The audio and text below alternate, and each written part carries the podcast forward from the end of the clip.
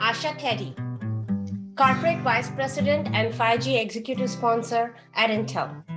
And I believe 5G can enable a fully connected, mobile, intelligent society. This is Sean Kinney, and welcome to Will 5G Change the World, the usually weekly podcast where we engage with a wide variety of industry experts to answer that important question. But first, in an attempt to get to know our guests a little bit better, we like to pose three questions from the Proust questionnaire. Asha, are you ready for those? Yes, I am. All right. Question number one When and where were you happiest? I think um, I'm happiest when I lose track of time whether it's like playing with the dog or painting or even uh, paying it forward. For example, anytime I find that when you're in the act of helping people, um, it's actually almost selfish that you're happy yourself, whether it's like paying it forward through DNI or helping uh, those without voices like animals. And the second question, Asha, what is your motto? My motto is um, to be a little bit better today than I was yesterday, and to leave the earth in a better place than I found it. And finally, which living person do you most admire? I think too many. Uh, but I gravitate to unsung heroes and people we don't necessarily know. And in general, I admire the pursuit of excellence or generosity. For example, one of my favorite current ones is Lhakpa Sherpa.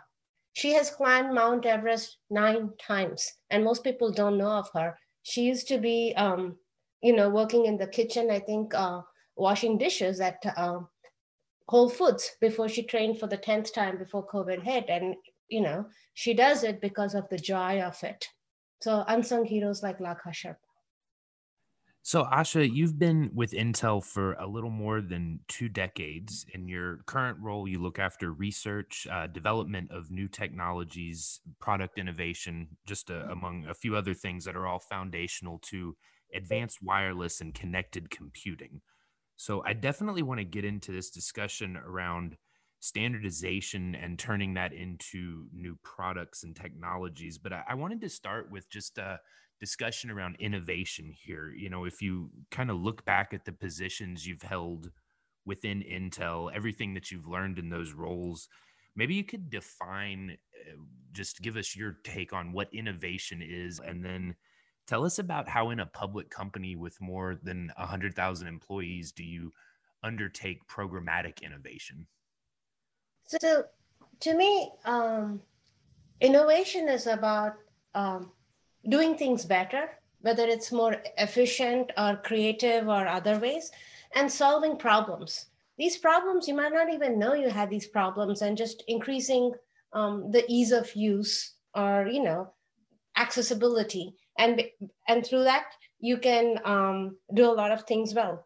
For example, I think PCs were one of the greatest innovations of uh, my lifetime because with a PC, you could have the computing power in your hands that were just good enough, right? And you could do a lot of things, especially with mobility. And now we have phones and watches and all of it, right? That make our life easier. Innovation is critical. And you raise a good point around how, with a company with 100,000 employees, do you programmatically innovate? I think it has to be in the foundation of the company. All of Intel's founders, Andy Grove, Gordon Moore, Robert Noyce, were seen as um, fundamental innovators, right? Um, they had different flares to it. Andy Grove was only the paranoid survive. Gordon Moore encouraged us to not look at failures as something to be avoided. And Robert Noyce said, go off and do something wonderful. And that reverberates through the technology and the work that Intel does. Our CEO, Bob Swan, is also passionate about it. And we have a culture driven um, focus around fearlessness as one of the core company values. We're measured by it every year, and we're measured by it in what we do. And so, this whole culture change, we have to continue to make it a focus. We have to measure on it, and we actually have to act on it by allowing people to take risks and fail and fail fast. So, it has to be foundational, it has to be tracked, it has to be acted on at every level in the organization. So we basically institutionalized it in some ways.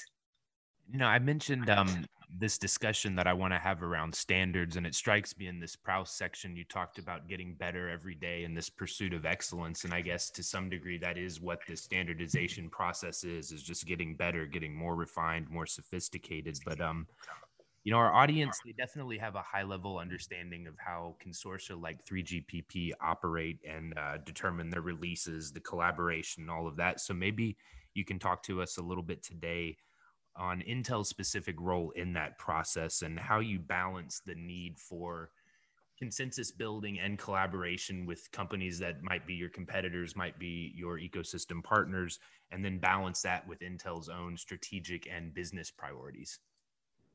Uh, thank you. That's a really uh, good question. And I think I'd start off by saying that um, it's complex, right? Because it's not just about technology. You have different companies, you have different people, you have different geographies, different cultures. And so, what makes it very complex is actually what makes it very enjoyable, also, because you're kind of creating something bigger than all of ourselves. And in many ways, we have to do it when international governments meet, for example, in other venues, or even like when people come together. So, I'll answer the last thing first is first you have to create the pie and then you can figure out what piece of the pie you own. Because without the pie, there is nothing to divide, right? So the way I, so we all understand that we have, we, it is in our benefit and everybody's benefit to actually come together and agree on a few um, uh, things where we can be interoperable and we can help transform businesses. So as this audience knows, you have many stakeholders. What helps Intel in this is Intel is, um, we have a lot of systems engineer, simulation environments, and we are in over 300 standards groups. And so we kind of have the DNA to participate in standards team. We also have products that we bring to the table to serve these standards, right? And so when we propose things, we actually have a business uh, reason to do so.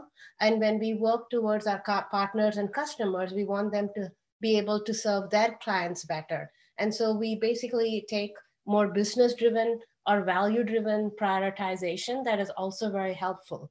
And these things then help with um, innovation, trust, and perseverance because um, many operators have many problems and they may be different in different parts of the world. So uh, we try to bring all of these together. And because of the trust in Intel, we've been able to have positions like the RAN2 or the, the radio access network or the System Access Network uh, group Working Group 2 chairs, or the Radio Access Network Working Group 3, or the Radio Access Network Working Group 4 vice chair. And these have also helped us look for the um, greater and common good. And, um, and also, we're not afraid of the details with so much systems engineering, simulations, and all, we've done major uh, detailed contributions where there's a lot of hard work, whether it's the introduction of 5G and the LTE 5G new radio interworking, or even things like the release 16 features, URLLC over 5G, positioning support, edge computing support, organ- self-organization um, uh, networks, and media services. So in general, we bring our products and expertise to the table. Let's talk a little bit more about those releases. Um, you know, release 15 came in ahead of schedule. This is largely focused on enhanced mobile broadband for consumer applications. Now we're on release 16. We're getting into the stuff that's a lot more interesting to me, the stuff that really speaks to enterprise and industrial enablement. You mentioned uh, ultra reliable, low latency communications, time sensitive networking, uh, more advanced positioning, those sorts of features. So, um, maybe you could give us a snapshot of where we are today on that curve between the standardization and then the commercialization of standard compliant products and then the uh, you know creation of value that would follow from that as it relates specifically to uh, release 16 Sean, you're so um, spot on um, because I think like even when we did LTE r- release 8 I don't know if people remember it compared to like LTE advanced right? And so uh, release 15 was very much around backwards compatibility with LTE right? And getting the phone situated and we can move on. Release 16 fundamentally Um, I'll answer your question by going through three areas. The key features, the business value, and what Intel is doing about it. So if I look at the key features, fundamentally, I view Release 16 as a focus on enterprises. Even though URLLC or low latency started with uh, Release 15, the explicit support for time sensitive networks was done in Release 16. This is foundational, not just to industries and manufacturing and um, Industry 4.0, but even areas like if you want to coordinate uh, robots outside, right? So there are many areas where you need it. And it's not just about time, it has a lot of um, other support that is built in. The other area is to support different spectrum models. We have unlicensed models, but also locally licensed or private license, depending on where you are in the world. Essentially now, uh, companies like um, Siemens or Bosch or others can have their own private networks. That's a fundamental uh, improvement in how we have uh, looked at this. Um, a third one is positioning support. It's only at three meters now, but indoor positioning support of three meters is still something uh, we'll continue to work on it in release 17, but having that for the first time is pretty big.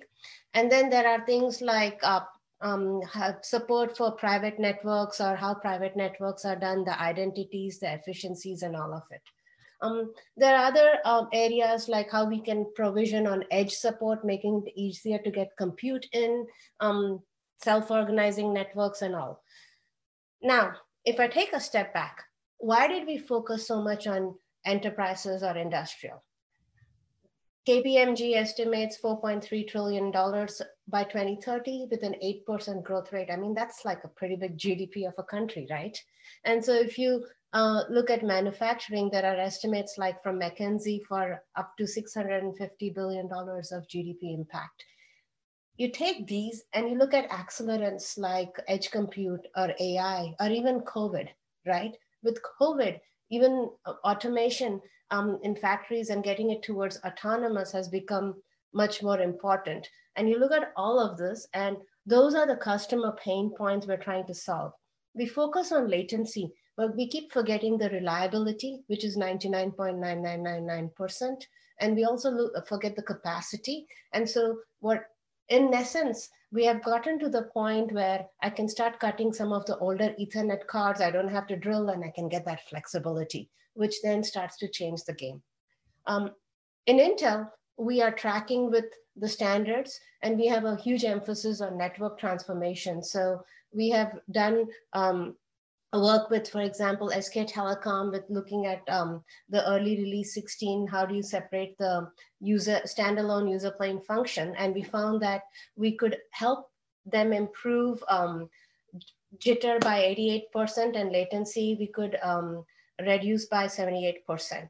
We also did work with Verizon to help virtualize that network with the flexibility or more software defined what we call FlexRAN, which is a reference architecture that is based on Xeon platforms with software on it.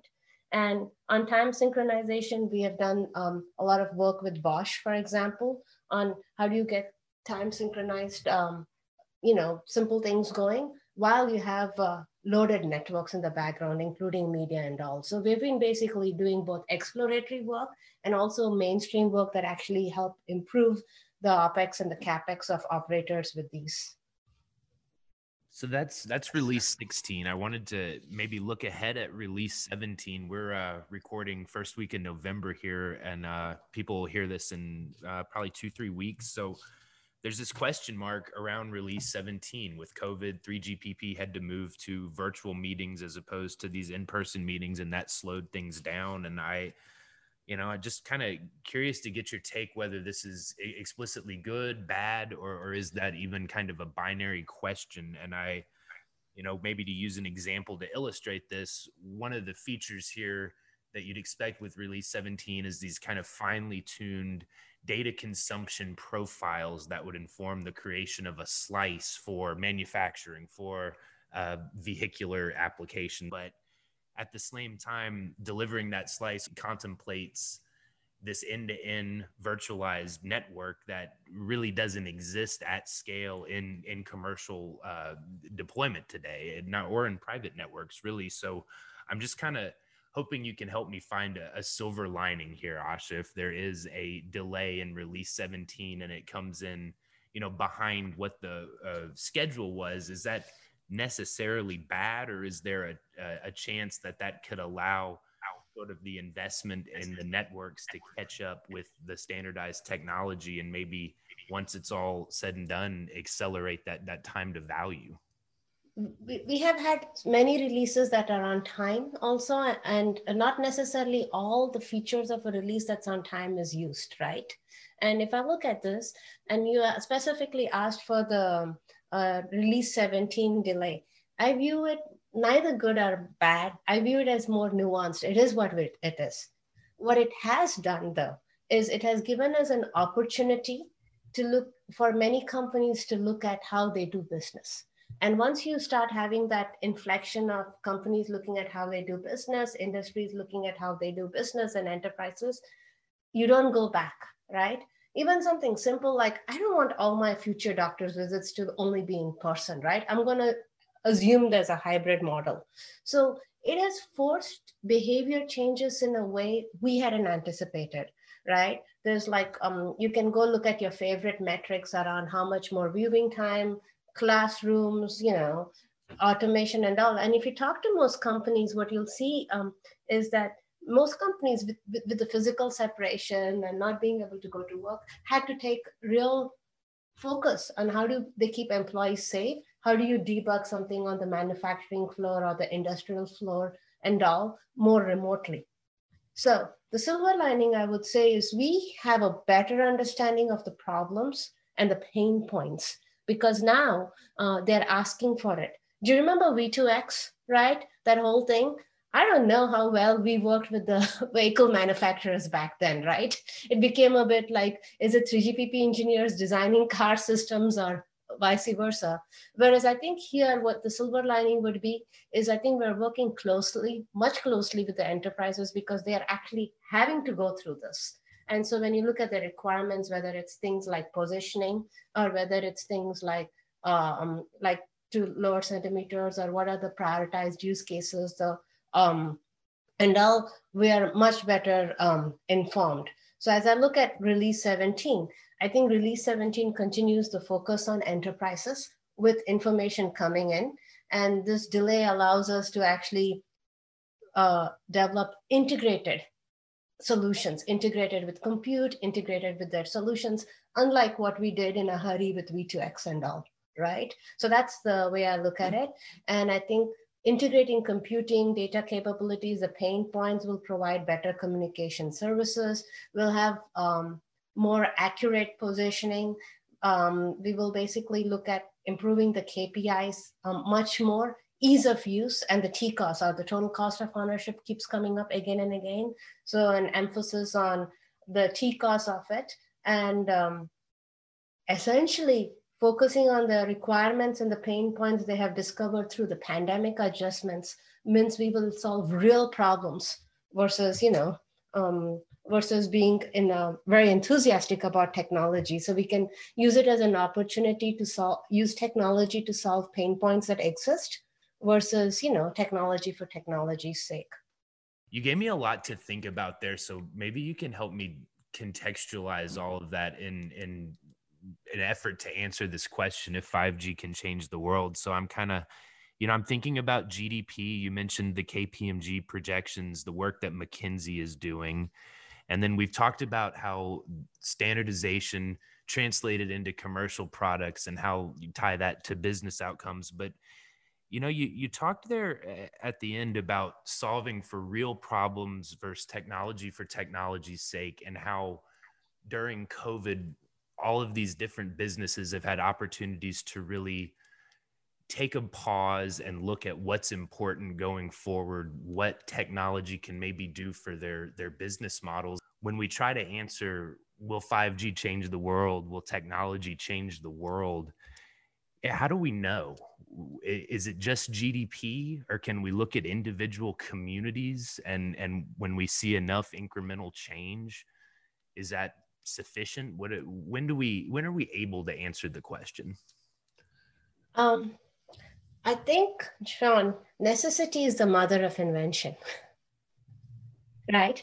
And um, I, what and our ability to pivot is really important. You have seen how, like 4G, the people who took a lot of advantage were not necessarily the people who designed the systems, right? And so I think that trend will continue. Is we will be driven by necessity and the, our ability to pivot. Um, and it's a really fundamental question. Um, we talked about release 17, and the idea that I forgot to mention is it's also going beyond enterprises to other things like uh, smart farming or smart cities, right? To try to broaden it. And we'll see where the early wins.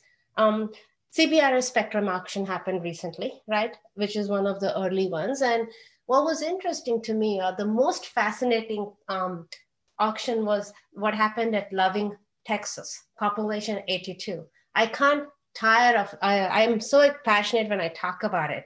They had like, um, um, the they got like more than 141 dollars per megahertz per pop versus 21 cents you know which was average in the nation and that was because and six out of the seven licenses were by two oil companies and this was because you know there's a massive shale formation with 250,000 oil producing well, 500, you know, working rigs and a lot of transient 100,000 workers that work there. And that might not have happened a few years ago. So there's a problem that they see that they need to solve over there. That's one example. So how do we look at using these early adopters or inflections and work with them is um, I think critical as we you know tie all of these together. The other thing across the world that is happening is um, locally licensed spectrum or private networks and all of these kind of notions. So as we look at um, expanding there and um, what are some of the things where they don't have to drill wires? How can we increase flexibility? How can we look at um, those AGVs, getting more information on them? getting that um, person who's in person to um, look at um, extra information through their AR VR classes. Those AGV robots we'll have to figure out what's the compute mix so that they can be independent and not run into things or other robots on the floor, but also how can they stay synchronized to the rest of it? It's a complex problem, but it's also a problem that could mean that the factories look very different. We talk about things like digital twin and all, right? So where I'm going with this is we would be having to look at the early adopters. We would be able to have to pivot and we would actually then have to actually solve real problems. And so where I'm optimistic in this is if you don't do things through a standardized way, you can't scale, correct? And so what I think we bring to the mix through the standards process, procedures is the ability to scale and the ability to not solve the same problem 10 different, you know, times for 10 different ways. And the ability to scale, I think, is crucial for this to go mainstream. So those are some of my thoughts. And um, and then we continue to have um, more and more spectrum. We'll make use of it, right? You give me more computing power, I make use of it. You give me more spectrum, we'll make use of it. So it sounds like we've got all of these different confluences of uh, you know liberalization of access to spectrum 5g the continued refinement on the standardization size but really the commonality whether you're the consortia working on standardization a technology company like intel or the end user regardless of what vertical you're in you really have to have a mindset of innovation. Just like you said it has to be the foundation and you have to be able to to pivot to take advantage of the circumstance you're in. Yes and i want to be really conscious about the digital divide to not to actually help heal it.